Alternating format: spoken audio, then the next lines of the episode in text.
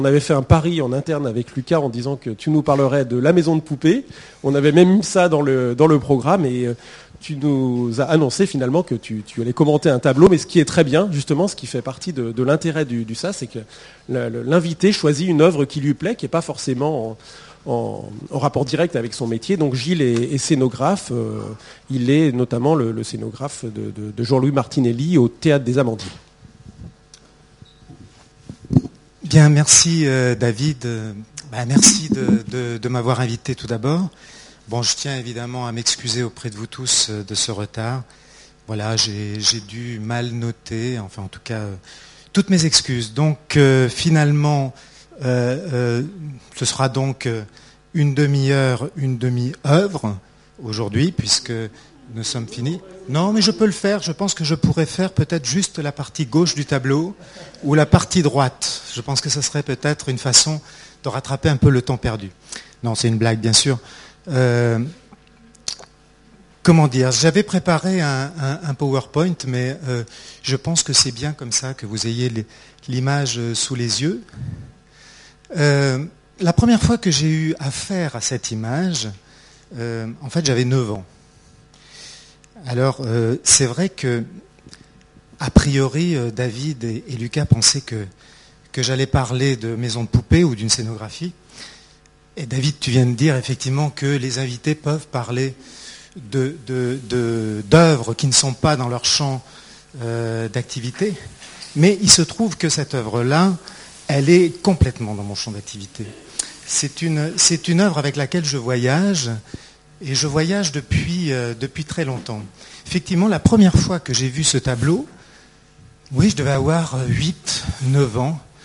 Euh, voilà, j'étais, euh, j'étais à l'école primaire et il y avait au fond de la classe une, une, sorte de boîte.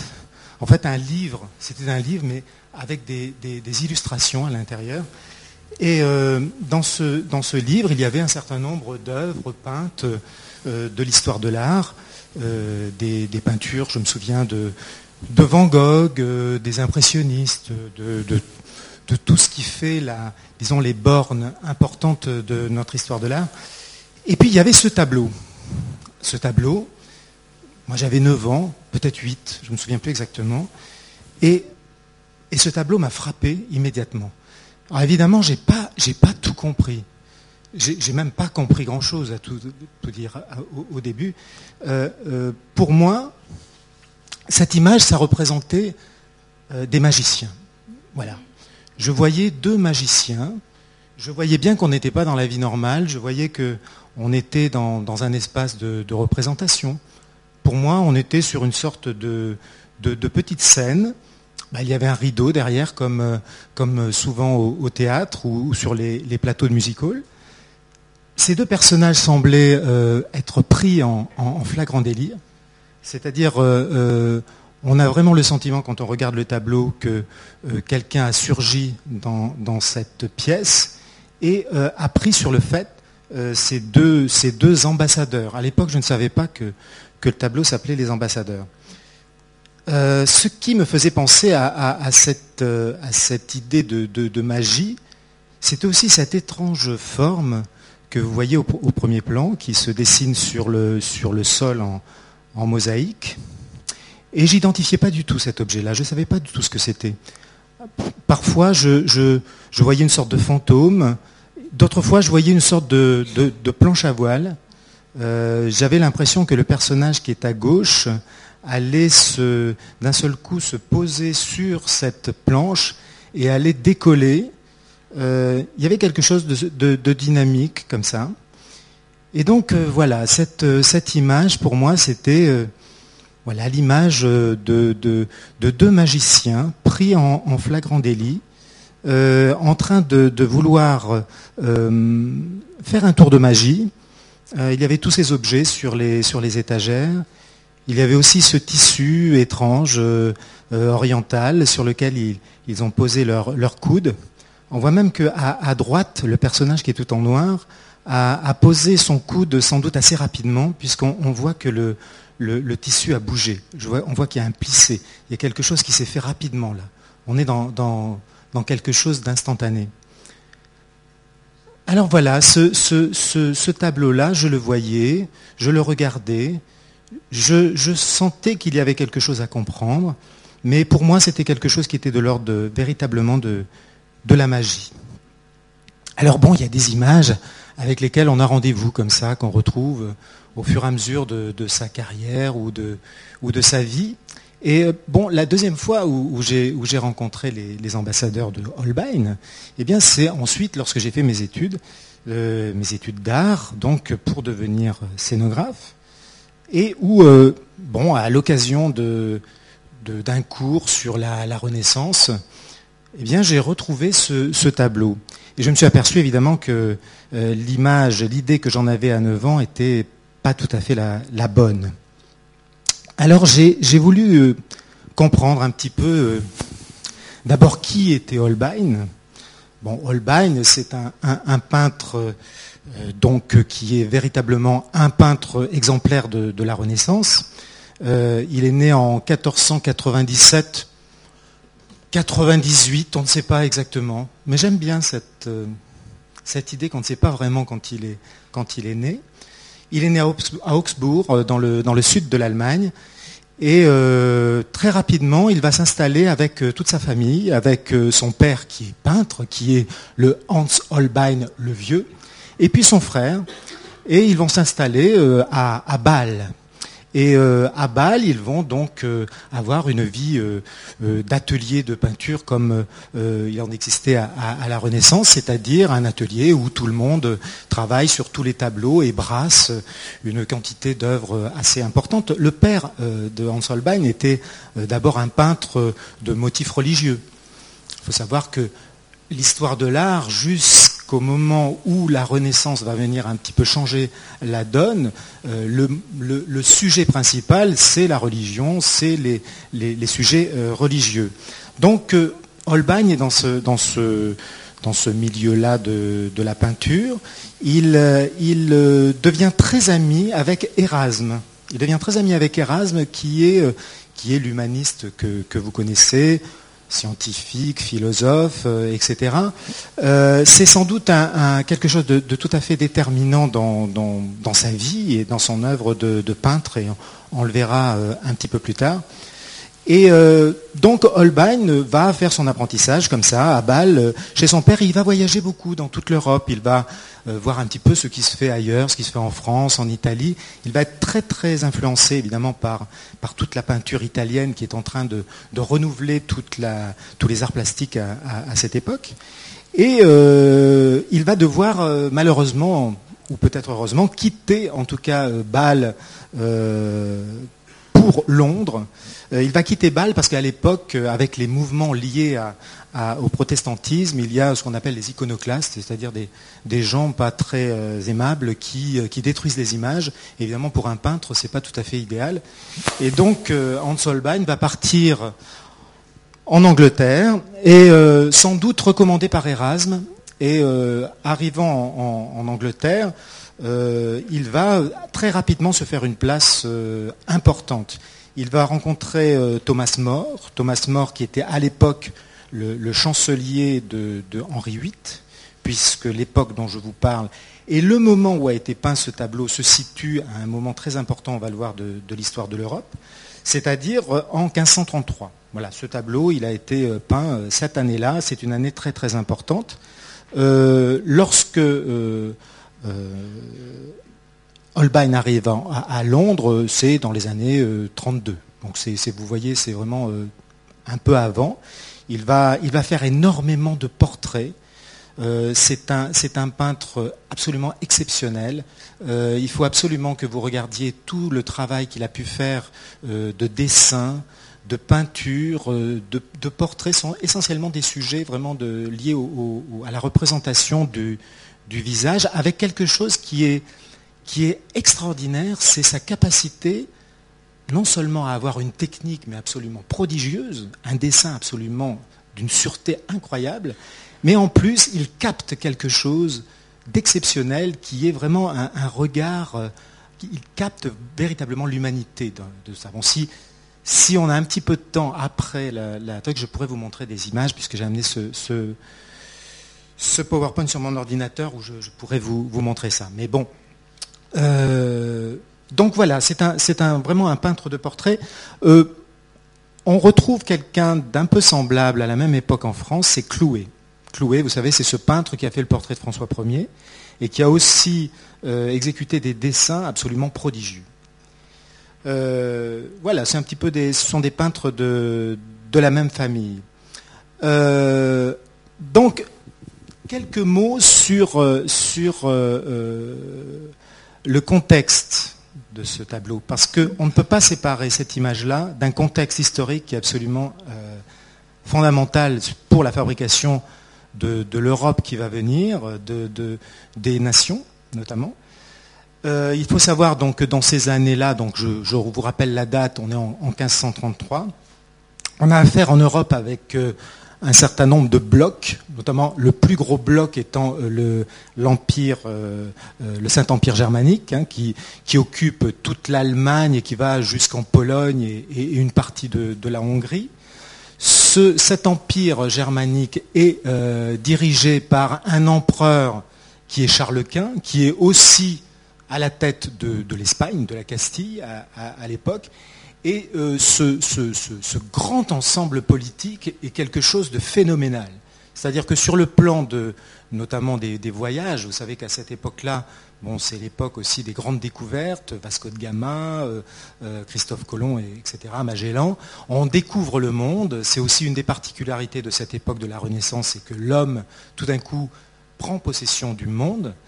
Et à cette époque-là, donc l'Espagne est une puissance extraordinaire.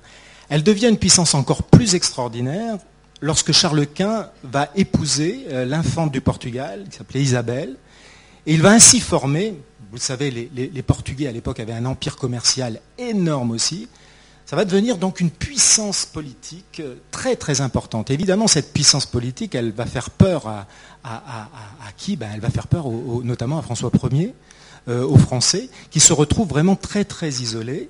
Euh, et qui euh, ont euh, toutes les difficultés à exister sur le plan politique et surtout sur le plan commercial, puisque voilà, les Français auront eu vraiment mis beaucoup, beaucoup de temps pour s'emparer des mers, pour aller visiter les Amériques et pour essayer de coloniser ce qui restait à coloniser. Mais ça faisait déjà bien longtemps que, les Espagnols, eux, avaient déjà un empire en, Amérique et donc avaient construit cet énorme empire.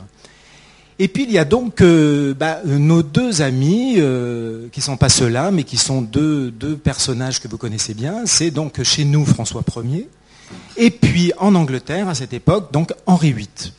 Bon, Henri VIII, vous savez, c'est ce personnage extrêmement sympathique euh, qui a usé énormément du mariage et, aussi de la, décapitation. ça a été véritablement un, personnage politique euh, extrêmement violent qui a, provoqué des, tremblements de terre euh, politiques en, Europe. Et donc c'est chez cet Henri VIII-là que Holbein débarque en 1932. Et euh, c'est là où il va petit à petit faire, son chemin. Si je vous raconte ce contexte politique, parce que n'oubliez pas, ce tableau s'appelle Les ambassadeurs. Et donc il s'agit effectivement de deux ambassadeurs. L'ambassadeur qui est, à, la gauche du tableau s'appelle Jean d'Inteville. Euh, voilà, c'est un, homme, vraiment un homme typique de la Renaissance. Il est allé à l'université, il est, extrêmement cultivé. Et il est envoyé euh, en, en, 1532, donc en 1533, pardon, il est envoyé à Londres par François Ier pour négocier. Euh, pour négocier quoi? Eh bien pour négocier des alliances. Parce qu'il se trouve qu'à ce même moment, là, au moment où se peint ce tableau, il se passe quelque chose euh, en, Angleterre d'extrêmement euh, important. Henri VIII veut faire annuler son mariage avec Catherine de Médicis, avec Catherine d'Aragon, pardon.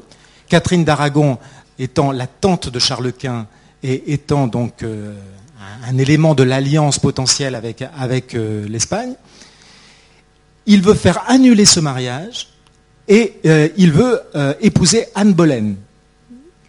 Et comme le pape n'est pas d'accord, il va finalement épouser d'abord en secret Anne Boleyn. Il va être marié à l'abbaye de Westminster donc au printemps 1533.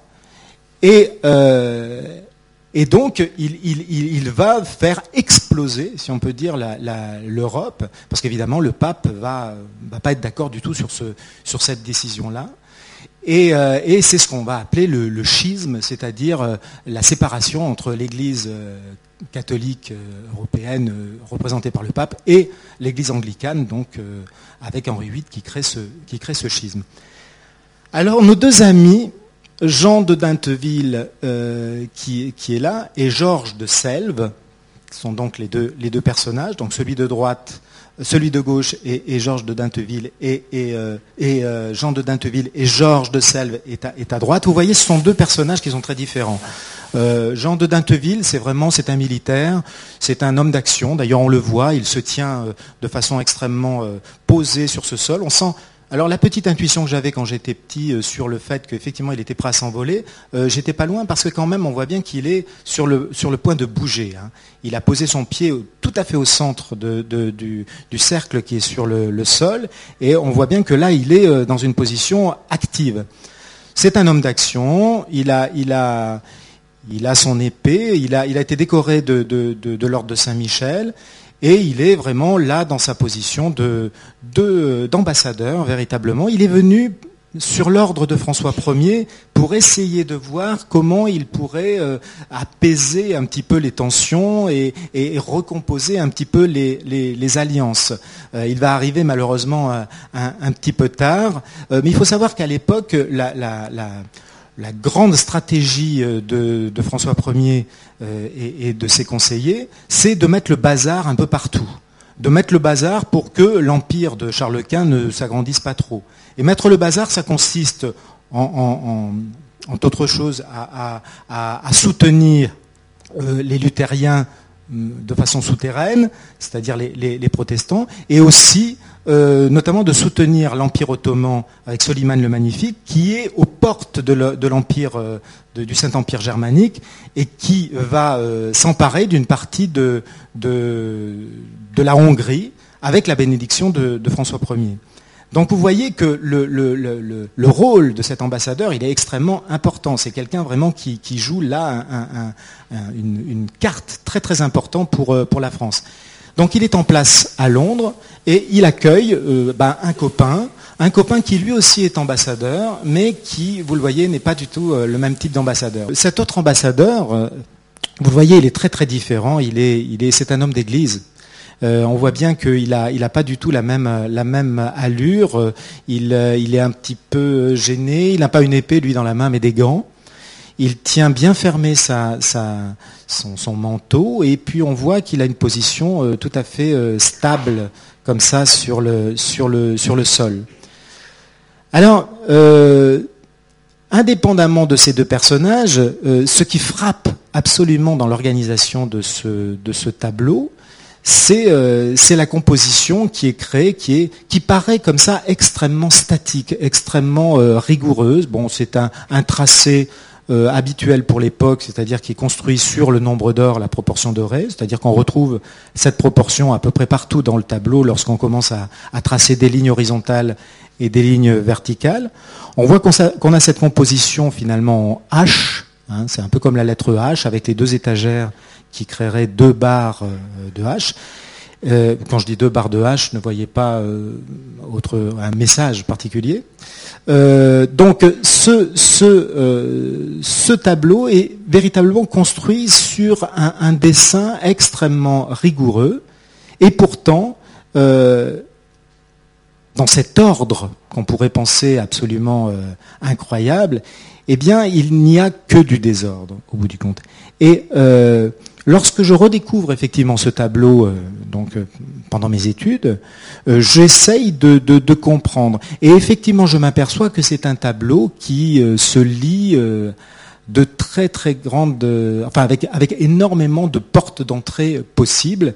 il faut savoir que cette époque de, de, la Renaissance, il y a quelque chose qui devient très très important, c'est Bon, je vous ai parlé un peu de l'humanisme à travers Erasme euh, et Thomas More, mais il y a effectivement une, rupture totale dans notre appréhension de l'espace, mais de l'espace global, géographique, avec toutes ces grandes découvertes, mais aussi de la façon dont on perçoit l'espace. Vous savez que c'est l'époque où la perspective euh, amène une nouvelle euh, approche de la représentation de l'espace, une approche qui crée l'illusion de la profondeur, qui va donner finalement des, armes et des outils nouveaux aux peintres, aux dessinateurs et aux architectes pour représenter cet espace de façon euh, à, ce qu'on donne le sentiment d'être devant une image en trois dimensions alors qu'on est devant un, dessin ou une, peinture. Euh, cette perspective, c'est quelque chose qui, qui est euh, un moment, l'invention de la perspective est quelque chose qui est un moment pour moi, scénographe, qui est absolument fondamental. Fondamentale parce qu'elle va d'un seul coup déplacer la notion de, représentation euh, de l'espace qui jusque-là était euh, liée à, une société complètement conditionnée par, euh, par la présence de Dieu comme élément intangible expliquant tout du monde, et que donc toute la peinture avant la Renaissance est imprégnée de cette certitude avec la perspective, avec la Renaissance, une nouvelle approche du monde, une nouvelle approche de l'espace, une approche optique de l'espace, et quelque chose qui va donner naissance à euh, l'espace théâtral, tout simplement, c'est-à-dire un espace de représentation qui va nourrir toute la peinture, mais aussi qui va nourrir tout le théâtre euh, italien euh, du XVIIe siècle et toute l'époque baroque, puisque c'est quand même avec cette nouvelle approche de l'espace que va naître le, théâtre euh, à l'italienne, comme on l'appelle, et la représentation théâtrale à, cette époque. Donc vous voyez, on est à un moment véritablement où euh, l'angle d'approche, le regard sur le monde, le regard sur les images est en train de complètement changer il est changé par cette, cette, nouvelle, cette découverte de la perspective, il est changé aussi par l'arrivée de, l'imprimerie dans les années 1450 avec Gutenberg qui, qui, invente le caractère mobile qui va permettre d'imprimer, et ce n'est pas rien, le premier objet qu'imprime Gutenberg, c'est la Bible, la Bible à 42 lignes.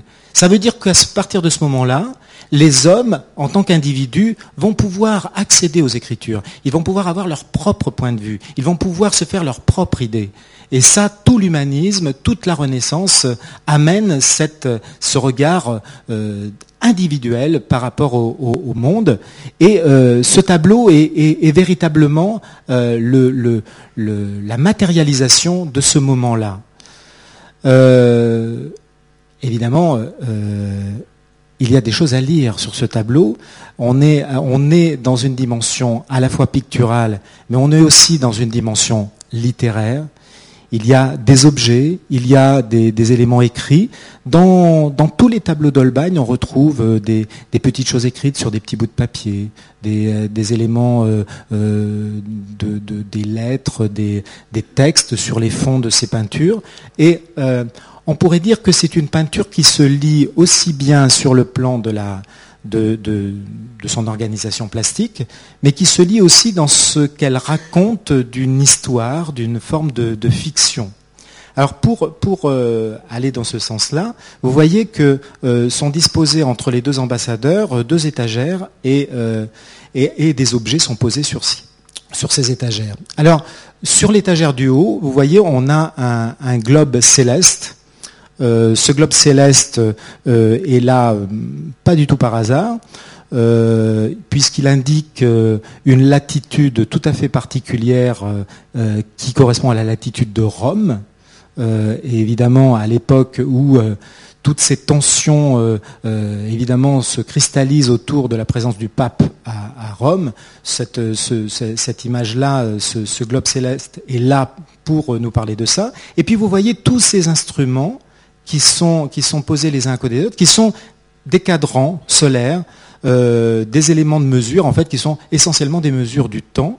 Et tous ces objets indiquent, en fait, l'heure, le jour où a eu lieu cette rencontre euh, à Londres entre ces deux ambassadeurs. Donc on, on, a une lecture absolument euh, euh, codée, si on peut dire, mais qui, se, qui, se, qui, qui devient très très claire dès l'instant où on lit euh, tous ces objets.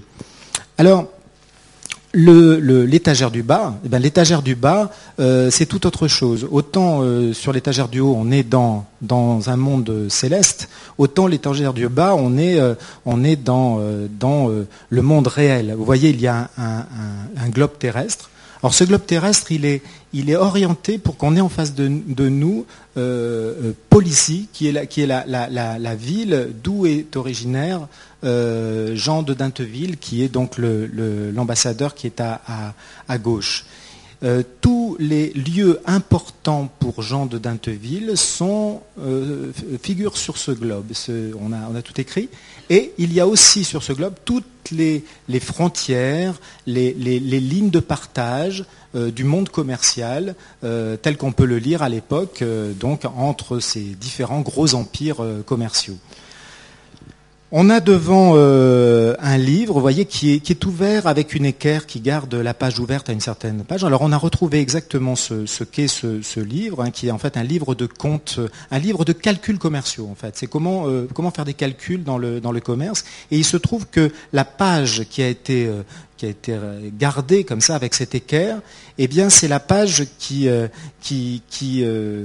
concerne la division. Voilà. Ce qui est assez intéressant.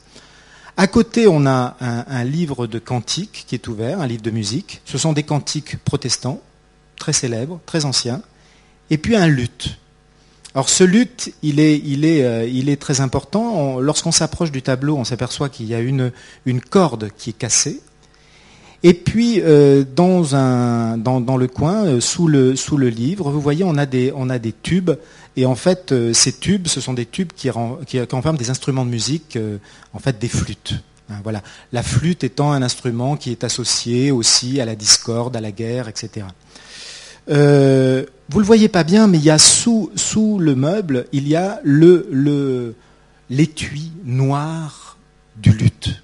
Et c'est quelque chose comme une ombre qui est, qui est là-dessous et qui est assez, assez étonnante.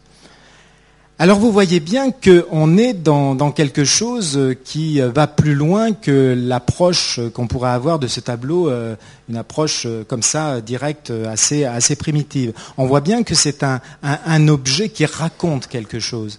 C'est un objet qui est non seulement une peinture, mais qui, est un objet presque encyclopédique. C'est-à-dire il nous raconte euh, l'histoire du moment, le schisme, au bout du compte, puisque vous avez bien compris que tous ces instruments, en fait, ont du sens par rapport à euh, cette division euh, absolue et cette division du monde à laquelle on a affaire. Et puis, elle fait d'une certaine façon le point sur un moment crucial de l'évolution des arts plastiques, c'est-à-dire un moment où le sujet n'est plus Dieu, mais le sujet devient la politique, l'homme politique. Et là, on est devant ce moment absolument incroyable où la représentation de, l'homme devant ses responsabilités euh, sociales et politiques est complètement mise en avant. Il suffit pour ça de regarder dans le petit coin en haut à gauche la place qu'occupe le Christ. Alors c'est quand même assez incroyable parce que euh, imaginez quand même que Holbein a passé son enfance à recopier et à peindre des tableaux religieux avec son père et que dans ce tableau-là, il représente le Christ mais dans un petit coin complètement caché par le, par le rideau comme une sorte de petite chose qui vient, qui regarde et, qui est euh, remis finalement à sa place. Et c'est vrai que sa place à ce moment-là, eh bien, elle est, tout à fait réduite parce que l'homme, dans sa dimension euh, euh, élément indépendant, est en train, de, prendre le pas euh, sur, sur cette vision idéalisée, déifiée.